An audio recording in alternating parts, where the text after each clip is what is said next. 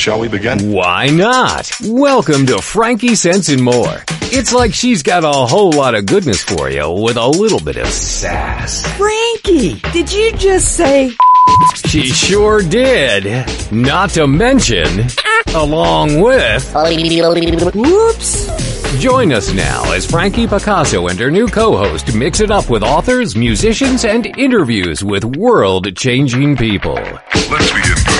Okay, let's begin now, because it only makes sense.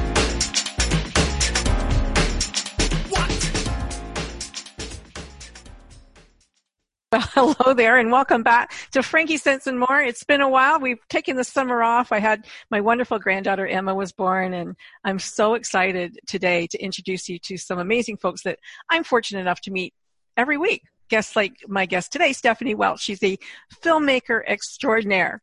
Stephanie is a documentarian and executive director of Paragon Media. She is a non, uh, which is a nonprofit media organization that uh, co-produced um, a dangerous idea, eugenics, genetics, and the American dream, of which Stephanie is the director, producer, and co-writer of said film. She's also the produ- senior producer, sorry, of the award-winning syndicated program Pioneers Radio, Revolution from the Heart of Nature, and she co-produced the radio documentary BioWars, First Do No Harm, which uh, actually won the National Federation of Community Broadcasters Silver Reel Award. And she is also a radio, an audio ranger. I can't even speak now. Oh my gosh, it's been too long. She's an, an audio engineer for Women Rising Radio. Wow, and she's joining me today on the Good Radio Network. Um, Brent Marchand should be here, and I expect that he will be. You all know him as the Good Radio Network correspondent, movie correspondent. And for those who don't know me, and I can't imagine who you might be, I'm your host, Frankie Picasso, and welcome to our show today. Wow. Stephanie, you know, it's obvious that um, you're a humanitarian, an activist, a fifth dimensional thinker. And when I look at all the projects that you're involved in, the social impact is huge for you. Um, and I think it is as big for you as it is for me. And so I, I kind of, before I deep dive into this film, which I think is amazing, um, let's get to know who you are for a moment. Where did you grow up? What, you know, what did you want to be when you were a kid and all that other cool stuff?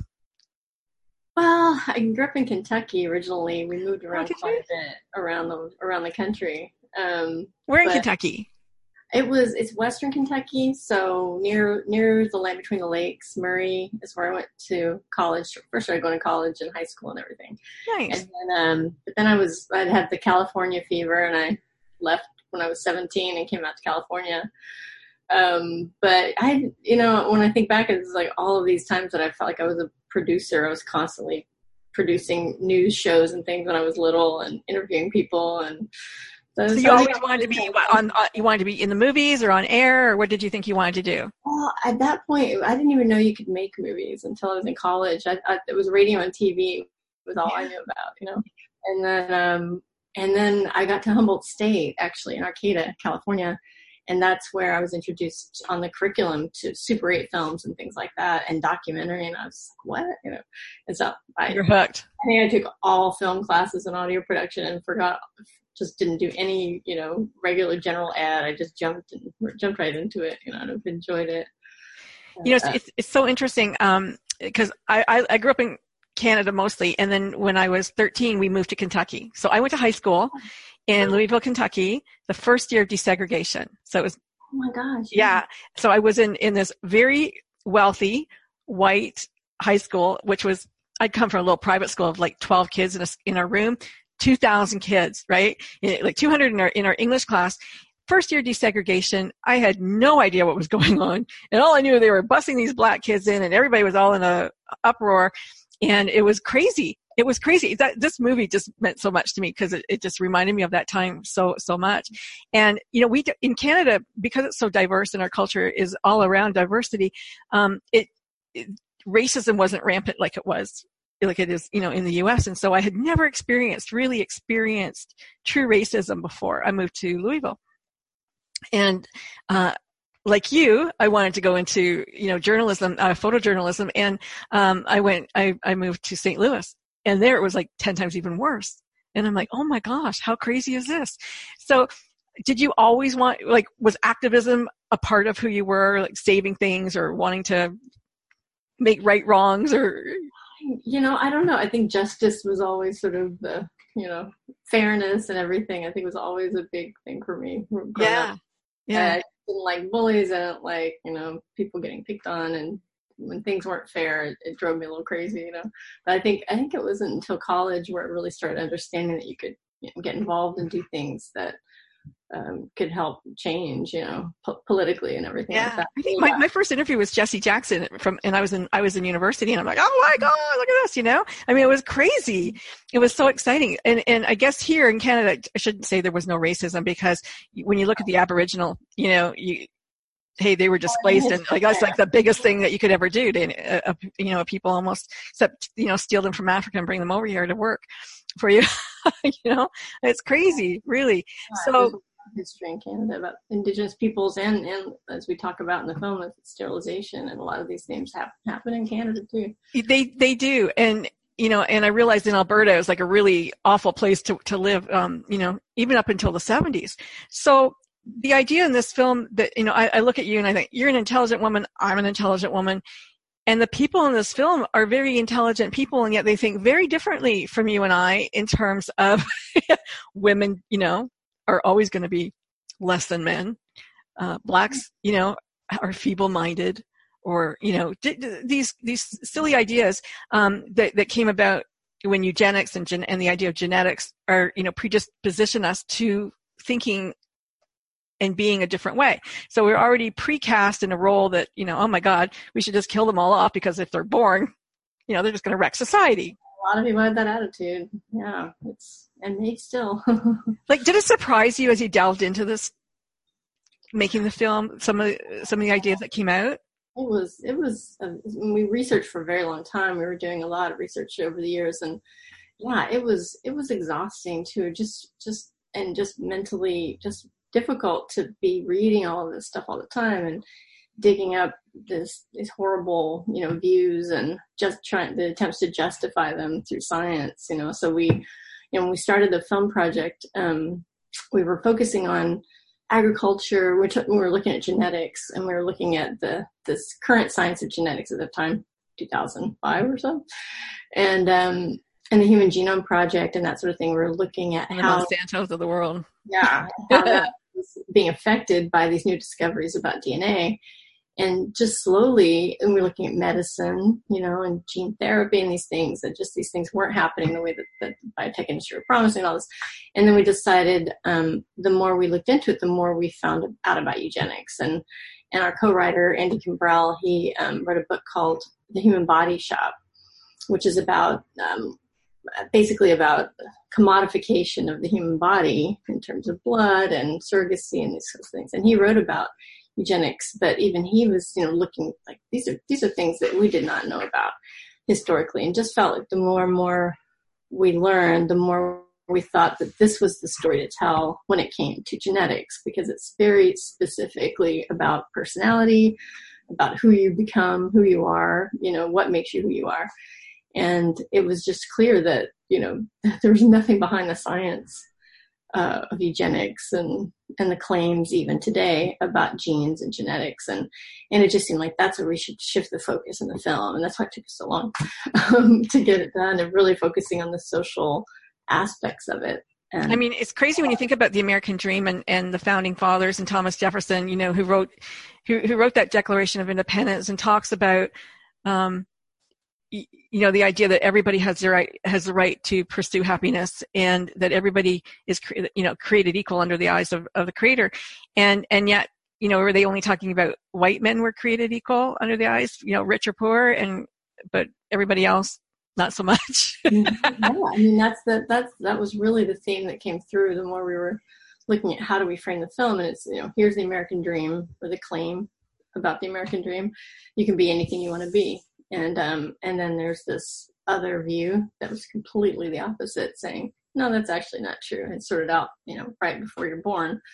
And we felt like that was the contradiction that America's always had and continues to have. You know, why why do we have the kinds of inequality that we have now? The only unless you're, you know, the, the really the only excuse that you can come up with is that it's an inherent problem in the people who are poor or the people who are not doing as well or whatever. Um, because when you start to admit that there are, you know, rules right from the beginning that that limit people's abilities, then it starts to get political, and then you have to actually do something about it. So it's a really easy excuse, starting way back with uh, the founding of the country. It's it was very surprising to me the individuals on the eugenic side. As I as I you know looked at your film and I researched a little bit more, people that you don't think about, Teddy Roosevelt, who you think about as somebody who really was a man of the people and wanted to help the people. On the other side, he was a big proponent of eugenics. And, you know, he believed that, that certain feeble minded people shouldn't exist in the world. Alexander Graham Bell, you know, it's ironic. He thought deaf people should not, you know, be allowed to marry and, and Mm-hmm. you know, pass that on to other people, which is kind of funny in a way. I don't know why I find that so funny, but, um, yeah, if it's hereditary, I mean, I think that's the always the. but just, you know, the guy who has a telephone, well, if you can't hear my telephone, you, you're not allowed to live, you know.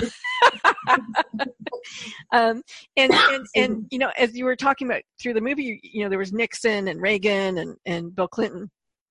And for the most part, it was, you know, the Republicans, um, who favored who favored you know eugenics although that you know we had the dappling of the roosevelts and and the clinton in there um who thought and even he signed the bill that it was a good idea you know Yeah, I mean, it went across the political spectrum. Actually, you know, Democrats, you know, all yeah parties were so different than progressives and all that. And but I mean, across the board, from the earliest part of the century, people believed the science. It was really pushed so that. I mean, you had people left, right, and center who believed it all the way, and maybe still today. I don't know as much about, you know, I don't know that that's necessarily the case today, but it's an easy thing if you really, because it's an inevitable consequence of understanding or believing in the DNA myth and the DNA um, story. If you Yeah. believe that's what makes you who you are, then the, then it follows that then we have to do if you're going to attack problems or anything that those are inherent in people. It's an inevitable. So if you so really the science is the issue. You know, if you believe that science, you really don't have anywhere to go. And so I think that's what we find in the film is a lot of the people who consider themselves probably very liberal or progressive. You know, I'd say like E.O. Wilson or James Watson. These aren't Republicans, from what I understand. I, I actually don't know their political affiliation, yeah but you know they they professed um, to believe in some liberal ideas, especially Watson. Um, I mean, Watson is extremely surprising. Here's a guy, you know, he won a Nobel Prize for, for, you know, finding the double helix in the DNA, and yet he makes a silly statement that, you know, Africans, you know, it, it, we can't really do anything about them because they're stupid, and you know, really, we should, they shouldn't even, you know, the policies around intelligence, the policies. yeah, they're not as intelligent, and and so they really can't be, uh, you know, allowed to. They shouldn't even exist, really. Um, you know, statements like that from extremely bright people, like how do they actually get away with that? And they just go, "Oh, Hitler, Hitler wrecked it for us. If he wasn't around, then you know we'd get so much further." Um, but you know, he blew it. He blew it. He he killed them, you know, too quick, the wrong way. I don't know what Hitler did, but you know, Hitler just wrecked, wrecked eugenics for us. We we could have really had a good thing going here, getting you know, sterilizing people without their consent and all this stuff. Like, Well, yeah, and he never, and you know, just to be clear, James Watson never advocated for. Like you said, he was saying that Hitler Hitler got us twice. You know, it, we can't do some things because what Hitler did. And you're like, can you clarify? Um, I think he was, you know, he was saying, and he believes that people should make their own decisions in a family about whether or not, um, you know, how to control their their. yeah. Well, of course, you know, if if you're wealthy and and smart, then you should have children. that's but it. if if you're if you are of the the poor the masses um that you know lady liberty says bring us uh then no you shouldn't be having children. And why would you even try to um break down society by introducing your your your spawn into you know the That's for the the greater good you should not have children. I mean that that's the Yeah, I idea. believe that you know it's really and i mean there's no proof and that's what we, we try to get to in the film is that there's no proof that excuse me anything like poverty or the inability to do anything even intelligence you know being this this claim that you'll see every other week in the news that they've they've discovered some sort of intelligence uh, genes they when you when they're pushed they admit that they haven't found the genes i think it was uh, They've Agustín Fuentes studies and yeah, he, he said that, that if you look at if you look at a gene you can't tell if it's a black gene or a white gene. You can't tell if it's smart or stupid or pretty or ugly or disabled or whatever. Like it doesn't, you don't know. It doesn't, doesn't go to a class. And so it's just a gene. It's just, yeah, and, and even the gene concept itself is what we raise questions about in the film. It's like this idea of the Mendelian gene that, that, that codes for a trait and that they've discovered that Mendelian gene was DNA. That's, that's what we believe. That's what's taught in all the schools. And Yeah. like, that you can pass on a trait like something like intelligence or or the penchant for you know math or any kind of thing like that um excuse me that you would be able to pass that on to your children people still believe that and that's what that myth says and there's no proof of that and that's there's no what, proof of that. And, And and you get into those designer babies.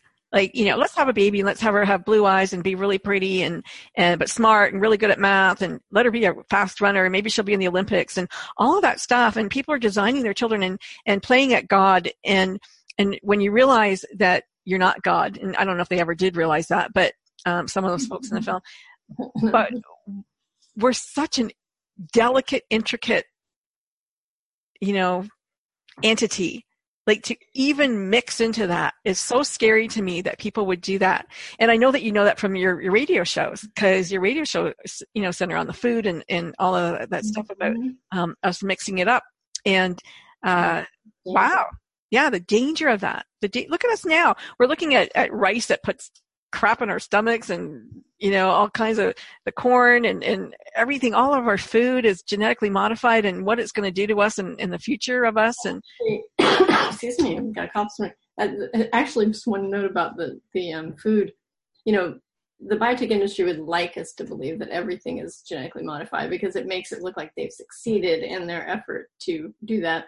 In actuality, they've only been able to produce a couple crops, uh, a couple, I should say, a couple traits that are used in the production of crops. So, 85% are designed to um, allow huge amounts of pesticides to be sprayed on the crop. That's basically what genetic engineering is about. Is as as our producer Andy says, and he, he's done this in the Center for Food Safety, is where he works. Is chemicals, chemical companies selling chemicals. That's that's what genetic engineering is about. So it's another. And that's why when we started the film. It was clear these these scientists don't know what they're doing when it comes. to don't know what they're doing scary, and they haven't succeeded. If you if you want to call that a success, Roundup Ready crops, we don't consider it a success because it's actually produced more crops that you know require more pesticides, and then a couple other small traits that they've been able to work out. But but look what they did i mean they got rid the bees are are, are in jeopardy Yeah. this year i finally saw some monarch butterflies. They kind of came back a little bit thank goodness but they were gone for a little bit. You know the bees are time it's like they are you know they're playing at things that they shouldn't play at. And and the pesticide Mm-hmm. um you know we don't know what it does to us and and we know what it does to other other things. But do you really need a peach that looks like a donut? I don't you know like and you get to a certain age and, and my husband and i discuss this because it's like does the food not taste as good because we're old people now or is it that it just doesn't taste as good because we've played with the soil and we've played with monoculture. stuff. yeah yeah did we take the, the the the taste out of it yeah, and you, yeah. you know i don't know and everything. Yeah, I mean that's what I they you know the excuse me the the food that people know the difference when you're eating really good food from nutrient rich soil. You know, yeah yeah. You know they, they've done a lot of propaganda to try to make us believe that that's not. because we want perfect food right? We want perfect looking food and and if it has a blemish we you know oh, we put it back and um and yet it's the ugly fruit and vegetables that are probably the better ones for you because you, you the get whole insects about- eating them that must be yeah there's probably not enough stuff on it to kill them off right that's Yeah. hilarious yeah, so I mean that's uh, uh, one of the things that we um, that we wanted to do with the film was to raise questions about about the science, like we're talking about here, and how it applies to these other in these other realms. You know, with um, even with medicine, it's a whole other whole other direction. But um, you know, the the scary part is that they don't know what they're doing when it comes to genetic engineering, and the claim that they can create super babies or more intelligent or any of that stuff you know. It's really it's dangerous for people to believe that it reinforces this notion that we actually understand heredity which we don't that we can control it which we definitely can't and you know reinforces the idea that people that who we are is driven by our genes and our DNA. And that's that's what we really want to do in the film is to make sure that people understand that we're we're back hundred years to Mendel right now with the understanding of heredity. We really don't understand how it works at all. No, and, and if you want to just take that to the nth degree, especially as it pertains to women, we're not good enough. We're never good enough. Right. You know, no wonder we don't feel good enough. People keep wanting to change us and make us better. And he said, you know, women are, are I love it in the film that he, one of the guys said, women are, well, women are predisposed to be doing rep, repetitive, you know, repetitive, you know, stuff like washing dishes. changing- Yeah, not intellectual pursuits, but more like, We're really good at that. Oh my gosh, that was so Yeah, funny. it's really and those that, that those attitudes are still there. Yeah, go for it. Happy Yeah, the attitudes are still there. It's it's really um you'll see there's a couple there's a really great book um, over here called um gosh I never remember the name of it um I'll, think of it. She she's challenging a lot of the ideas about every time you hear the word science you know always beware because people will call everything science. Right. and one of them is uh, looking at the way that that men and women are different. And you see it going back as far as you can go you know from the early part of the century up to today. There's always some new supposed discovery about biology for women. And i think we highlighted one in the film in the old days. They told women you know you really shouldn't um, pursue college or higher learning because it will the brain the energy that it takes for the brain to actually process will pull energy away from the ovaries and will affect your reproductive Oh yeah. Oh yeah. Yeah. Use your brain. You can't have kids. Oh my god. you're, you're giving up you know your ability to have children i mean ridiculous stuff like that and then today though there's there's even people who are advocating for that saying that boys and girls learn differently because they're inherently different in their brains. And advocating separating boys and girls in school you know boys like to run around and girls like to sit attentively in their seats. I mean these are some of this is some of the nonsense that they're putting out there and actually saying that they have science behind it. And this woman i'll think of it and i'll email Yeah, you yeah. on the website um, um, who who challenges all this she gathers all of these studies and all the all the debunking and puts it all together in a very fascinating That's fun hilarious. though. but it, it reminds me of um, that. What I can't remember the name of the movie, but uh, about her name was was Mrs. Johnson, the black lady that helped the guy helped um, the astronaut get to the moon and back. So not only is she black, but she's female, super smart at math, right? oh that film right i know i haven't seen Yeah. it yet Oh, it's amazing. And, you know, she's an amazing, I think she's like in her 80s or 90s today, but she worked at NASA. You know, her brain was a computer. She just figured out how to get them home and nobody else had figured it out. So you got a black woman, a woman doing math who could do what a man couldn't do and get, and get, you know, the, the, the astronaut back home from the, you know, flight to the moon. So how is that? Amazing. we can't Yeah. think, think better. Like, you know what? We just think, maybe we do think differently. I think that we think broader and I think um, women are just able to think more than men are at the same time. So we're able to think multiple thoughts at the same time. I do believe that because well, you know, I mean, that's and, it, and it's kind of it's almost sort of like one of those. Um, I want to think of like the anecdotal kind of thing, you know, because I know a lot of women who don't think that way. So every time you try to pin down something, you know, yeah, you know, men are like this, women are like this. There's so many complete opposite, you know, examples. it's not true. It's true. But you know, studies. I love the studies because the studies are oh, 27 people, not or 100 people That's out of billions on the planet.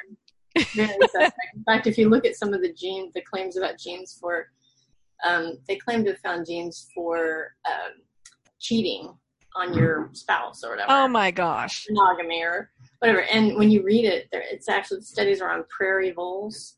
They're not. It's not a human study. They say they've studied prairie voles and they discovered that somehow determined Oh, that that was the other part. They- another one, and they translated over to humans. That was the other one in the film that that you know, as far as DNA at genes go, our genes are are similar to a tomato and a mouse. Like Yeah. that, they have the same as we do, and other other vegetables are even higher than us. And so, you know, what makes us so smart? I mean, and that's, and that's their whole their whole theory. And you know, you, they'll hem and haw about this and equivocate around it. Sorry, the garbage trucks in here. Um, but they'll say, "Oh, you know, that's okay. Well, you know, we, we thought that we'd have millions of genes at first because we're so complex, you know. And then the more they started looking, the more they realized, okay, well, maybe not millions of genes, but at least this many, you know, 100,000 was what they all landed on. And ends up we have as many as a fly. Yeah, yeah, yeah. Or, like you said, Pinot Noir grapes have like 40,000 genes, and we have about, quote unquote, genes, and we have about less than 27 or something. So, how would that be? and they can't explain it. They say, oh, well, our, our genes just do more than those genes, but it's like, no, they're actually the same exact stretches of DNA, or, you know, similar enough that you can't call it a separate gene. So what's happening? And then they say, well, you know, it's really the regulatory systems.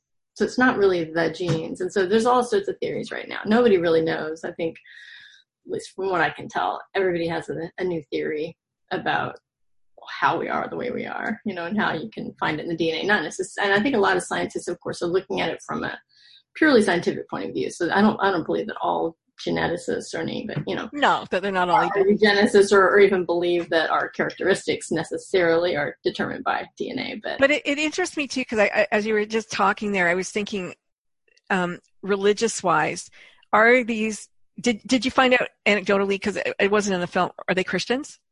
Are they are those guys Christians? Like, do they think that there's a God, or are they Darwinisms? Yeah, like. Oh, you, are you talking about like James Watson? Like, yeah, like, are they Christians? Do they go to church? Do they believe in God? Because if they believe in God, then it's like, you know, God created us. Like, so. Well, you know? I think it runs the gamut. You know, I think um, I believe that James Watson and I'm not sure about you, Wilson, but I don't I don't think they're religious people. Whereas Francis Collins, um, who believes in the science of DNA, he he he also you know eschews this whole idea of or he doesn't believe in this idea that that genes determine everything about who we are. When you start getting about intelligence, he'll warn you know that this, this is the head of the NIH, you know, but he's very much locked into the DNA and gene myth um, and how far he would take it in terms of behavior, you know, we have to, we'd have to check with him right now. But Watson and Wilson, I think they're, um, from what I understand religion is not something that they ascribe to.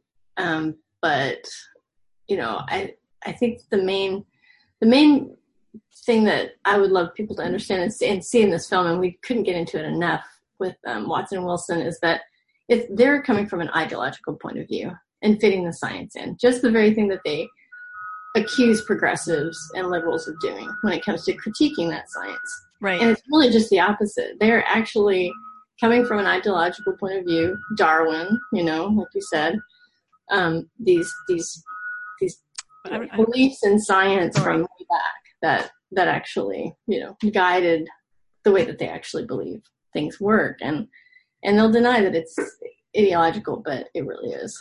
Yeah, I, and I can't. I wish I, I wrote it down. I can't find my notes. Um, the guy who actually started eugenics, um, at the end of his life, he he had seen this woman who was dying of stomach cancer or something back it was like way back like 1800s or something like that she she took a trip to lourdes to the to the, the waters and he saw a complete and miraculous recovery and he couldn't believe it and so he watched it a few more times uh, you know he stayed around that area and he, and he looked at other miracles that had happened um, somebody who was blind and could see and so at the end of his life he changed his mind about it and oh, really? And who was this? I didn't know This that. was the guy. I think it was the guy who actually started eugenics who started, who was the father of it. Um, well, let's see, Francis Galton. Would it be? It was Galton. I think it was Galton. interesting. I definitely want to want to read more about that. I'm pretty sure I read that. And and so yeah, he had seen this, and so when he when he died, he believed in God and um mm-hmm. decided that yeah, you know what, like I, we could have killed those people, and oh, but miracles happen. So. Yeah, I think, and you know, Darwin comes up a little bit in the film. We didn't really get into it enough, but um, he, you know, people say Darwin wasn't a social Darwinist, and that that's a lot of a lot of people will claim that. And you know, he he didn't advocate for forced sterilization or eugenics in the, in that sense. I mean, Galton, which was his cousin, I believe. oh, Galton and um, some others were the ones who were, who were really pushing the larger and not necessarily forced sterilization, I think, but this was really about believing that you know like you said people who have certain characteristics shouldn't be produ- reproducing children that kind of thing and darwin believed that you know he he he was stuck into now the gene the quote unquote genes hadn't been discovered yet. He didn't know about Mendel at the time, which they, they were actually contemporaries. Yeah. Um, but but he really did see and believe that our biology determined who we are. He just didn't know the mechanism. You know, what is it? And you know, and probably had a more complex view than we do even now about how biology works. But the end result would, would have been the same. And I think he, you know, his this idea that he didn't believe that it applied to humans and only applied to the the natural world is, is definitely an error. If you read, all you have to do is read The Descent of Man, which people apparently don't ever want to read. They want to read this other book, but The Descent of Man is he makes it really clear. So I think it's important that people understand that about Darwin as well. Um, Russell Means was I don't know if he was. I guess it was a film of Russell Means uh, or a news broadcast of Russell Means on, in your film. Um, and he he's head of the Lakota Nation. He was head. Of, he died, I guess. Um, he was head of the Lakota Nation, but he he talked about was it forty thousand Native women were sterilized? Is that what he said? um, when he was being interviewed with, um, he was actually on there with Marlon Brando, interestingly, on an NBC interview with Tom Brokaw, and he was trying to point out that 40% of childbearing age women at the time had been sterilized. 40%. Wow. His, his, claim at the time. And, you know, um, we did a lot of research into this. And, and, and as you can see in the film, in the Nixon era, we call it era, four, yeah. It was about four, four to six years around the Nixon time. Um, there were almost, I think it was a half a million people across the United States who had been either forcibly sterilized, sterilized without their knowledge, or coerced into it. And um, that that was one obviously one of the biggest shocks, and you don't hear that. You don't hear about it. it. What was the What was the woman's name? I, I wish I, I, don't know why I can't remember her name. I had it a moment ago. The the black woman who in your film. What was her name? Elaine Riddick. Yeah, Elaine. Yeah. So Elaine Elaine had been raped. She was pregnant. Her mother didn't read and and here they come along and they go oh like you're you're stupid and you can't read and you're this and you're that. So did they take her baby away or does she did she get to raise her son? She was able to raise she raised her, her son but they sterilized her, her they forced her mother. So what they did was they forced these people to to be sterilized. Otherwise we're going to take away your food stamps or your money or your your health whatever whatever pro- yeah. we're giving you we're going to take your assistance away from you that was nixon right I think you did that. Well, no, well, Nixon. So, so the Nixon administration. I mean, what you know, unlike the early days with Harry Laughlin and some of the people in the United States, um, and Supreme Court justice who said yes, people sh- could be forcibly sterilized and treated it as if it were like vaccination. He said. Um, you know, when it came to the Nixon administration, what they did was after the Great Society, they were trying to attack the Great Society programs. Oh yeah, yeah, he did the Planned Parenthood.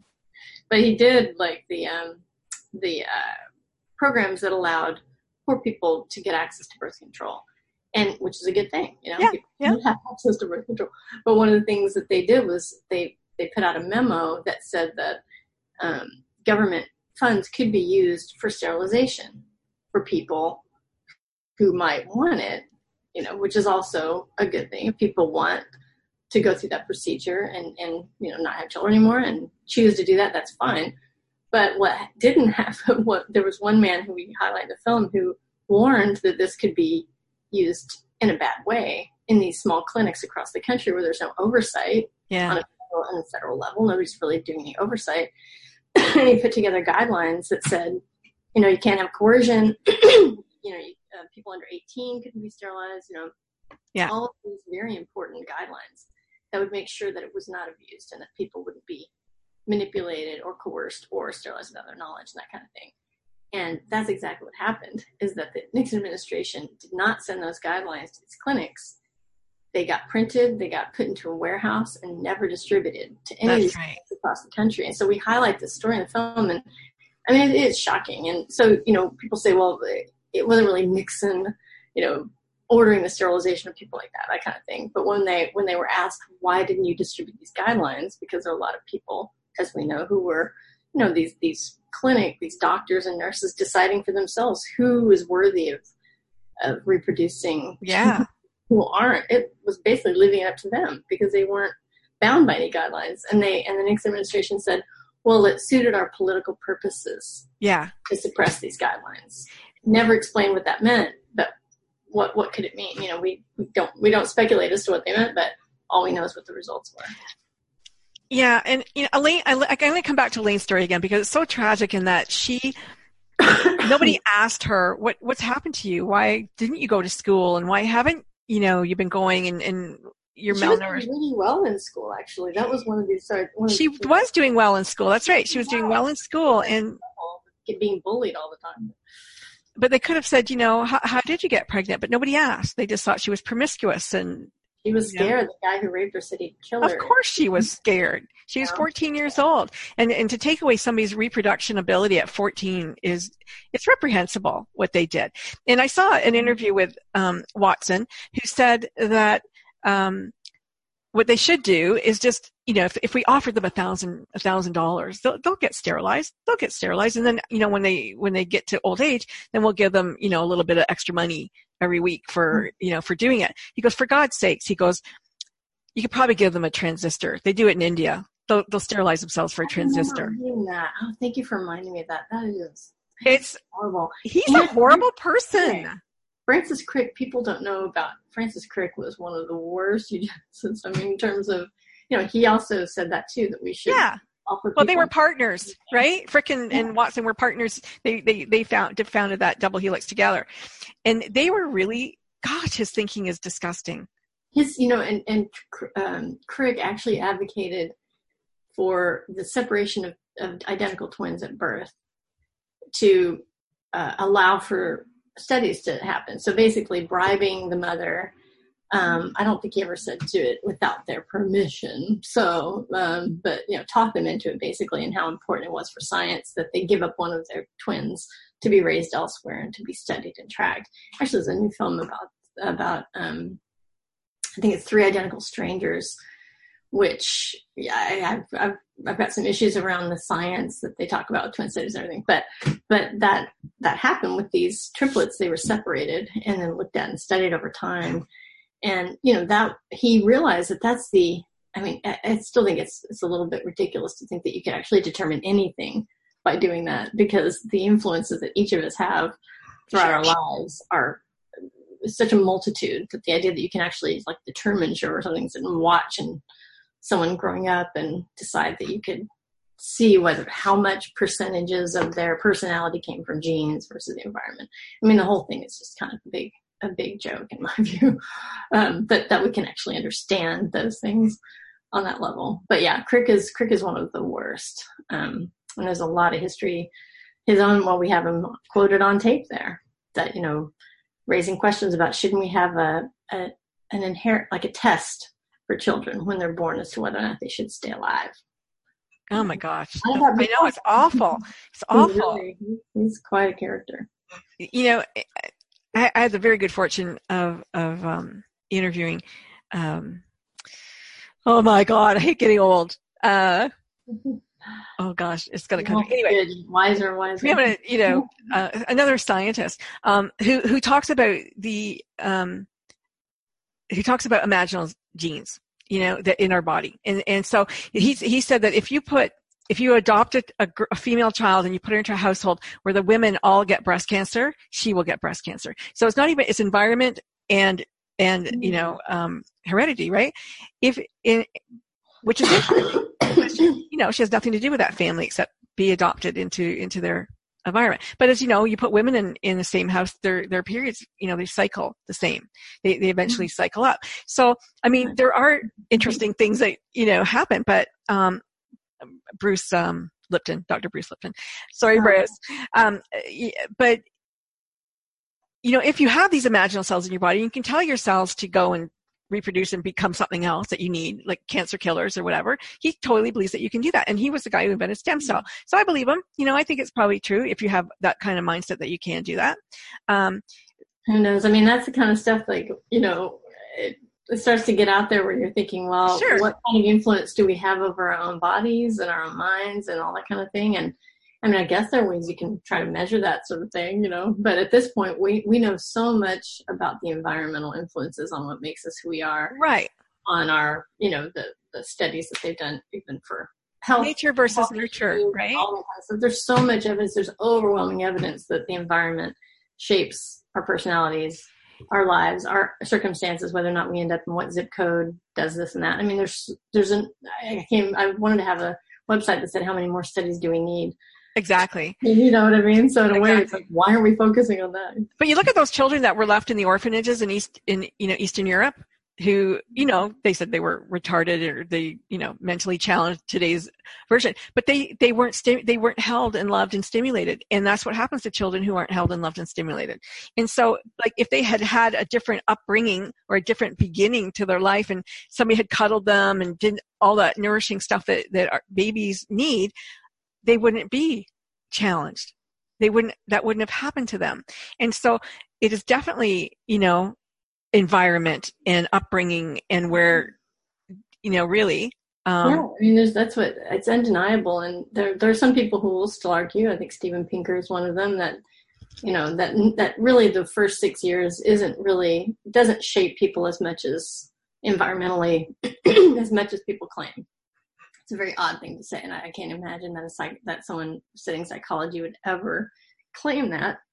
but i mean they say our personalities form by the time we're five right I mean, you could probably go back in your life and be like, you know, what kind of influences made you who you were, you know? And and there's a lot of mystery too. I mean, that's the other thing about heredity is the fact that it is a mystery to us still. That you know, people going into biology in the sciences, I think it's a great time to be there. Yeah You know, if you can go in with this understanding that this stuff is not sorted out, that they don't know what they're talking about, it's a really exciting time for students for biology who, and who can go in with a real, an actual open mind instead of coming at it from an ideological point of view, whether progressive or whatever, you know. Right. And If you really are a scientist and you really want to focus, this is a pro science. and you don't care where it ends up you just go for the truth It's really about looking at science is supposed to be about checking things, proving them wrong or not, and you know that discussion needs to happen more than ever about DNA and genes because yeah it's, there's a lot of denial happening about what's what's actually understood and what the claims are. You know. So here's the other thing I was thinking after I watched your film.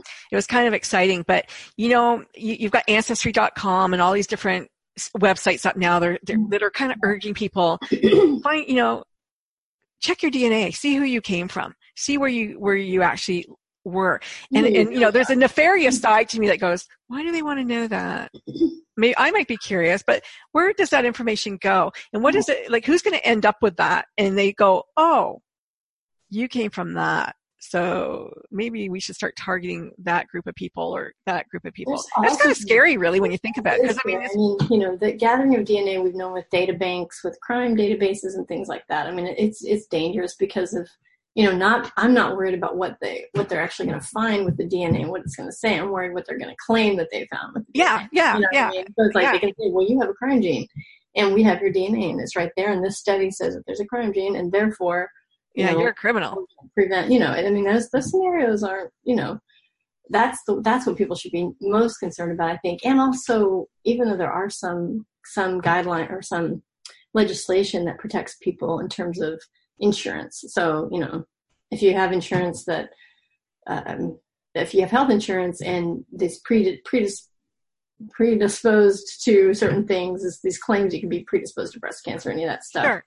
you know is is also nonsense when it comes to DNA. This is there's a lot of really bad science around that that we're hearing about about breast cancer and these other supposedly genetic conditions where they're claiming the genes are involved. Um, you know, there there's some legislation that that protects people from being discriminated against by health insurance companies. But how long can is that legislation going to hold on? We know with the Trump administration, things can come in and turn turn things around really quickly when it comes to laws and that kind of thing. So yeah, I think people should be very concerned. One thing about the ancestry test, you know, what we're what we're trying to point out, get into it a little bit in the film, but not not a lot, um, is that you know it reinforces the notion of race, and it reinforces this idea that that this that race is a biological reality instead of the construction that we know it is. You know, and people, you know, um, someone quoted Jonathan Marks. excuse me. Jonathan Marks says that um, if they really wanted to understand, you know, people saying they scientists are going to go and look at DNA and try to map some sort of ancestral thing. They would start with a, in a grid and go from here to here to here to here to here. But they didn't. You know, they already had groups of people in mind. And then they're going to go find those groups, Yes. the DNA, and start Yeah. looking for commonalities. So Yeah. you can't, you know, so you're already starting from this notion that there are groups of people that are distinct in that way, and that's just not the case. And and um, Agustín Fuentes gets into that. It's a great if you just if it's still on the web. I don't know if I can find the link. Um, Nicholas Wade, who wrote a, a book everyone should be warned about.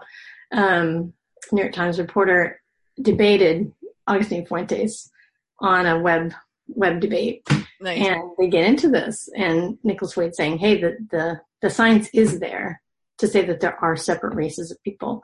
And Agustín is like, no, it's not there. And it's a good, it's a really good, um, Agustín does a great job of laying out why that's not the case. And it's, it's very, I really like Fuentes. I really, like, I, he was so impressive. Um, you know, it, it's it's kind of interesting. I guess I got to wrap up soon, but it's kind of interesting to think that after the twenties, um, when the pursuit of happiness became the pursuit, like the, the depression happened, right, and that became the kind of the pursuit of money, that Mhm. all of this kind of came back out because it's like you know every, greed. It seemed like greed and avarice is kind of behind it in a little bit in a, in a way. yeah. I really think it, it justifies a huge amount of that kind of stuff. You know, I mean, we talk about social Darwinism as a concept, and I think that's that is one of the things that um, if you look at our society in the United States, it's about you know you're on your own. A lot of it. I mean, not, I, Yeah. obviously not all of it, but I mean, I think the prevailing sort of feeling right now, especially with the Trump administration and and people who back that, which is way too many people, Scary, obviously. scary, scary, scary. Um, no, you're on your own. We're all, you know, you, if you can't make it, it's your fault, and all this kind of attitude. Yeah, And the legislation that translates into that, which is cutting, you know, all uh, social programs. lunch programs for kids. I mean, it just, it's, it's just lunch programs for kids. Why would you cut lunch programs for kids? I mean, you you wouldn't believe, and and disability. I mean, all of the things that they've been trying to slash, and they've been doing it since the Great Society, which had a lot, made a lot of gain. And the, the people who are against the Great Society, not to say just Republicans, because there may be plenty of Democrats too and Independents, but the idea was cut, cut, cut, cut, cut, and then leave people to be. Charles Murray put him in there. He's he's the he's the one person in the film I think that everybody can really see how this whole idea manifests itself when it comes to politics because it's a, it's all about he wants to cut every kind of social program and he'll throw in into a basic income. You know, so, so don't believe the hype around some of the stuff. So he says yeah i believe in universal basic income and everybody should but cut everything else. No workers comp no nothing. Like no Yeah. government programs. And then everybody's supposedly on some sort of equal footing to to move forward in life and then Yeah. we'll how- Survival of the fittest. Then, yeah, Yeah, dog eat yeah. dog. Yeah, and dog eat that's, dog. that's what I think is a dangerous thing right now. That's I do too. pushed, and it's a really it's an easy thing to kind of it's a uh, to default to when I mean, you have the working poor, inequality, you know? right? You look at you look at homelessness. People who are homeless, there's a lot of people who are still working who are homeless. They go to their jobs every day. Most. They can't afford the rent. You know, they can't afford uh, what's happening in their cities. And if you go around the United States, I mean, I- you know, I've traveled around a bit enough to know that you know there's certain areas. You know, California, real estate prices are for nothing. I mean, you pay like big bucks for like nothing, and then you go to Kentucky and you can get a beautiful home for one hundred sixty thousand dollars or something, right? And then you can't get a job. Yeah. Like, so the yeah, disparity is is like crazy. yeah. Yeah.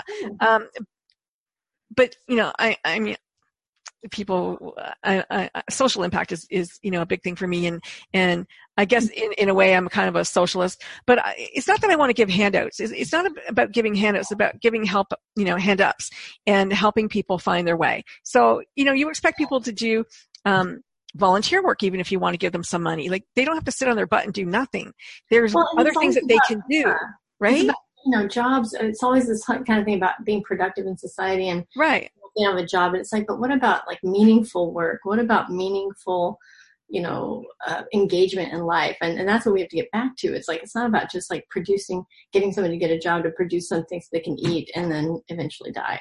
I mean, Right. that's, basically our society. Yeah. It's- it's like you, we're not here just to do that Yeah. If you go back to the Great Society and you look at Sargent Shriver, who's a hero, and unsung Yeah, hero, he is. he's amazing. You know, and Johnson too. Johnson should get credit. Johnson, Um, I just love Johnson. Yeah, he became my hero. and they were bought, they were modeled at the time. They knew that the only way they were able to sell those were was to involve private and public funds together. And so it was a Republican uh, model back then, just like the healthcare bill originally with them. With Obama. But you know, they they said, well, we want. It's not about handing out anything. In fact, none of those things were cash handouts Right. at quote unquote welfare that we have that the, I believe the Republicans have sort of reframed. Back in the day, the Great Society programs were about people helping each other and working in their communities and having opportunities. And it's across the board. It was very popular with Republicans. They're the ones who are asking for more money for the Great Society. And we've got Shriver on tape talking about this. He comes, he goes into a hearing and he comes back out. He's like, look, these, these are successful and people love them. And why aren't we doing this more? And then you start to see a decline with Nixon and then Reagan. And I would say even Clinton. I'm shocked at Reagan and Clinton. Yeah. I'm just shocked at, Like, at- Reagan that. wouldn't be too shocking, but Clinton, he's he slashed huge amounts of as. Yeah. a lot of people with the welfare reform bill was just one of the worst things, worst legislations that ever happened from under a Democratic president, and we're seeing the results now. And 20 years later, you Yeah, know, yeah. millions of children um, and living in poverty as a result, as a direct result. They've looked at it, you know. So yeah, so I, I just think I, I agree with you. I mean, I think that the, you know, we can't fall into this uh, idea that people are de- destined to be, you know, You don't know who's going to come out of what. Like you just, in. how many, how many amazing things were killed off by Hitler, you know, that, that could have been in the world today. And you look at things like that. I just have to look at that. And, and you think, you think one person's not important. You have no idea who that person could have been or was Yeah, supposed and, to be. and, and everybody who has an opportunity right now are you know being told over and over again that they're not worthy that they're never going to make it you know why are you even bothering they're trying to cut head start um, programs because they just don't think they're actually going to help these these children who are you know Yeah. not it's really really dangerous really scary you know, I had a math teacher who told me I was stupid. I had a Mm. math teacher who said, you can't do it. And I believed him. Mm. I believed him. You know, girls are stupid at math. And for a long time I go, oh, I'm a girl. I'm stupid at math. I'm really good at English, but I'm really stupid at math. And then one day, you know, I was older and it didn't bother me so much. And, and I, I was trying to learn something. I go, I'm not stupid at math. That, that guy was a real idiot. I, I got rid of that, that rule that he gave me that I was Mhm. stupid. And it was like, wow, if everybody had you know that opportunity I- I- instead of being told something negative that something positive that allowed them to thrive instead of you know die off it would be a very different the world would be a very different place. And i know that because my dad told me i could do anything and i believe him. Exactly. I know. My, my parents too. I was lucky that way. Me too. And and you know i have a stepsister who said oh you're so lucky you had your dad. Look at you can do whatever. I go but you lived with him longer than i did. So you could have modeled your behavior after him. You could have you know looked at that and go what does he do? And because as a coach you know I, I go model that behavior. Pretend as if. eventually you will do it if you want to. It's it really is a mindset.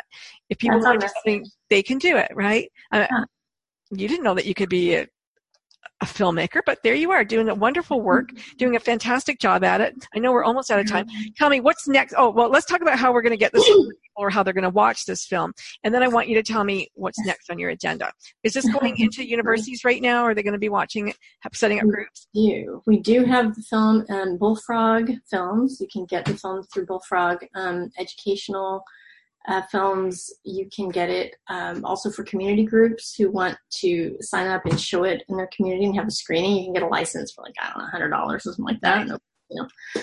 Um, and then we are premiering the film September 28th through October 4th in New York at the Cinema Village in Lower Manhattan. So we'll be screening the film all week for all the New York people. Please come out and see the film. And then we'll be releasing it on DVD October 2nd and VOD.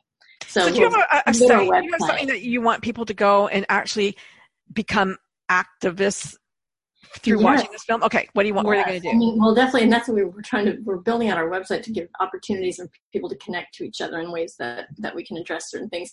Um, but our, our our website is a dangerous idea film um, dot com and all run together, and you'll see on there. Um, I think the the main thing is really. Know it sounds typical of someone who's pushing the film, but to watch the film because I think that's the first thing, and then to pass that those ideas on with other people because because undermining this whole ideology and this whole viewpoint, especially the Trump administration is is a perfect example of, and we have Trump in the film talking about this kind of thing, um, is to undermine it through understanding that it's not real. You know that this whole idea that that DNA makes you what you are, stuff isn't real, is a real way to undermine that and to get the word out about it. That's our main message, you know. You know, it was poignant when when you, you saw that the part in the film, you know, where the Jews came and they were turned away and then they had to go back to the gas chambers. It's like the Syrians are turned away. And, you know, Trump, what are you doing? Like these oh. people obviously, you know, they're, they need to come. They need to go somewhere. They need well, to go somewhere. I should have mentioned that. I mean, these, these very relevant, excuse me, issues like immigration. I mean, you've got Trump, you know, calling Mexican. Mexico, they're not giving us our best. Know, and it was the same thing. us with our criminals. Well, they're not Yeah, you. said the same thing back back in the day when they were tr- when they were blocking other people from coming into the country. it's very dangerous, and But now Trump hates Canada, so you guys are a big target now. Now we're personas non grata.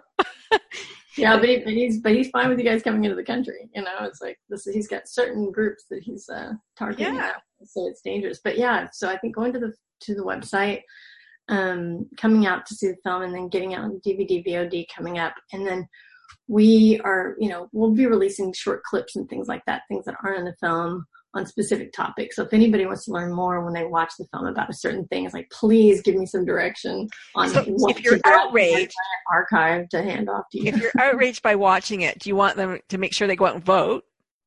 For oh, sure. yes, definitely. And Policies definitely. that actually support the kinds of, you know, uh, depending on what your political views are. I mean, you could be you could be a Republican and still vote for the right things that that Right. actually urge the type of thing we're talking about. You know, Yeah. if that legislation's even up there for. Is there anything else they, they, they could do or should do right now, or you'll Well, put some up, stuff up there? I mean, I think, like I said, I think it's really about um, getting the passing it on to other people because you, um, once you understand that this stuff isn't real, everything starts to change. You Yeah. start to watch TV differently. You start to, and you start to talk to children differently. You start to think, well, you know, boys and girls. It's important that we don't separate boys and girls in that way and try to tell them that they're different in the way Yeah. are and all this kind of stuff. Yeah, Or people about IQ and believing all this, you know, nonsense. nonsense. you in and of Yeah. itself is a number. I mean, so so I guess I'm just thinking that once the understanding's there, it translates into our lives in ways that are kind of unexpected. And whatever realm that people are working in, that they can then advocate for this view if they subscribe to it as well in Yes. a way that's actually productive. How could you not, people? yeah, watch the film and then let me know. And we, we'd love to hear what people think. yeah. You know, any issues they have with it or fact checks. I mean, you know, we're always looking for. Um, Send, send, for send feedback. right to me too. I'm I'm really excited to know what you guys think about this film once you've seen it. And what's so what's next for you, Stephanie? What are you gonna work on? oh gosh, I'm just gonna get this out there. Really, I yeah, mean, it's a big year. yeah, it's a really we're gonna really focus on this and getting a lot of community screenings going and discussions and debates everything. And um, yeah, I think you know one of the other focuses I think is the medicine aspect about genetics and medicine, and that's Mm. A big part of my you know very very important to me and all the research that we've done. So I'd like to kind of be working on that That's exciting. Yeah, yeah. Oh, good. Okay, wonderful.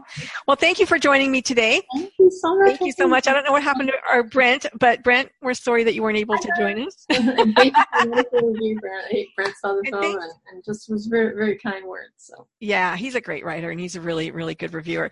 Um, thank you everybody for joining us today who came to us live and uh, for those who are going to watch this a little bit later. thank you. Mhm.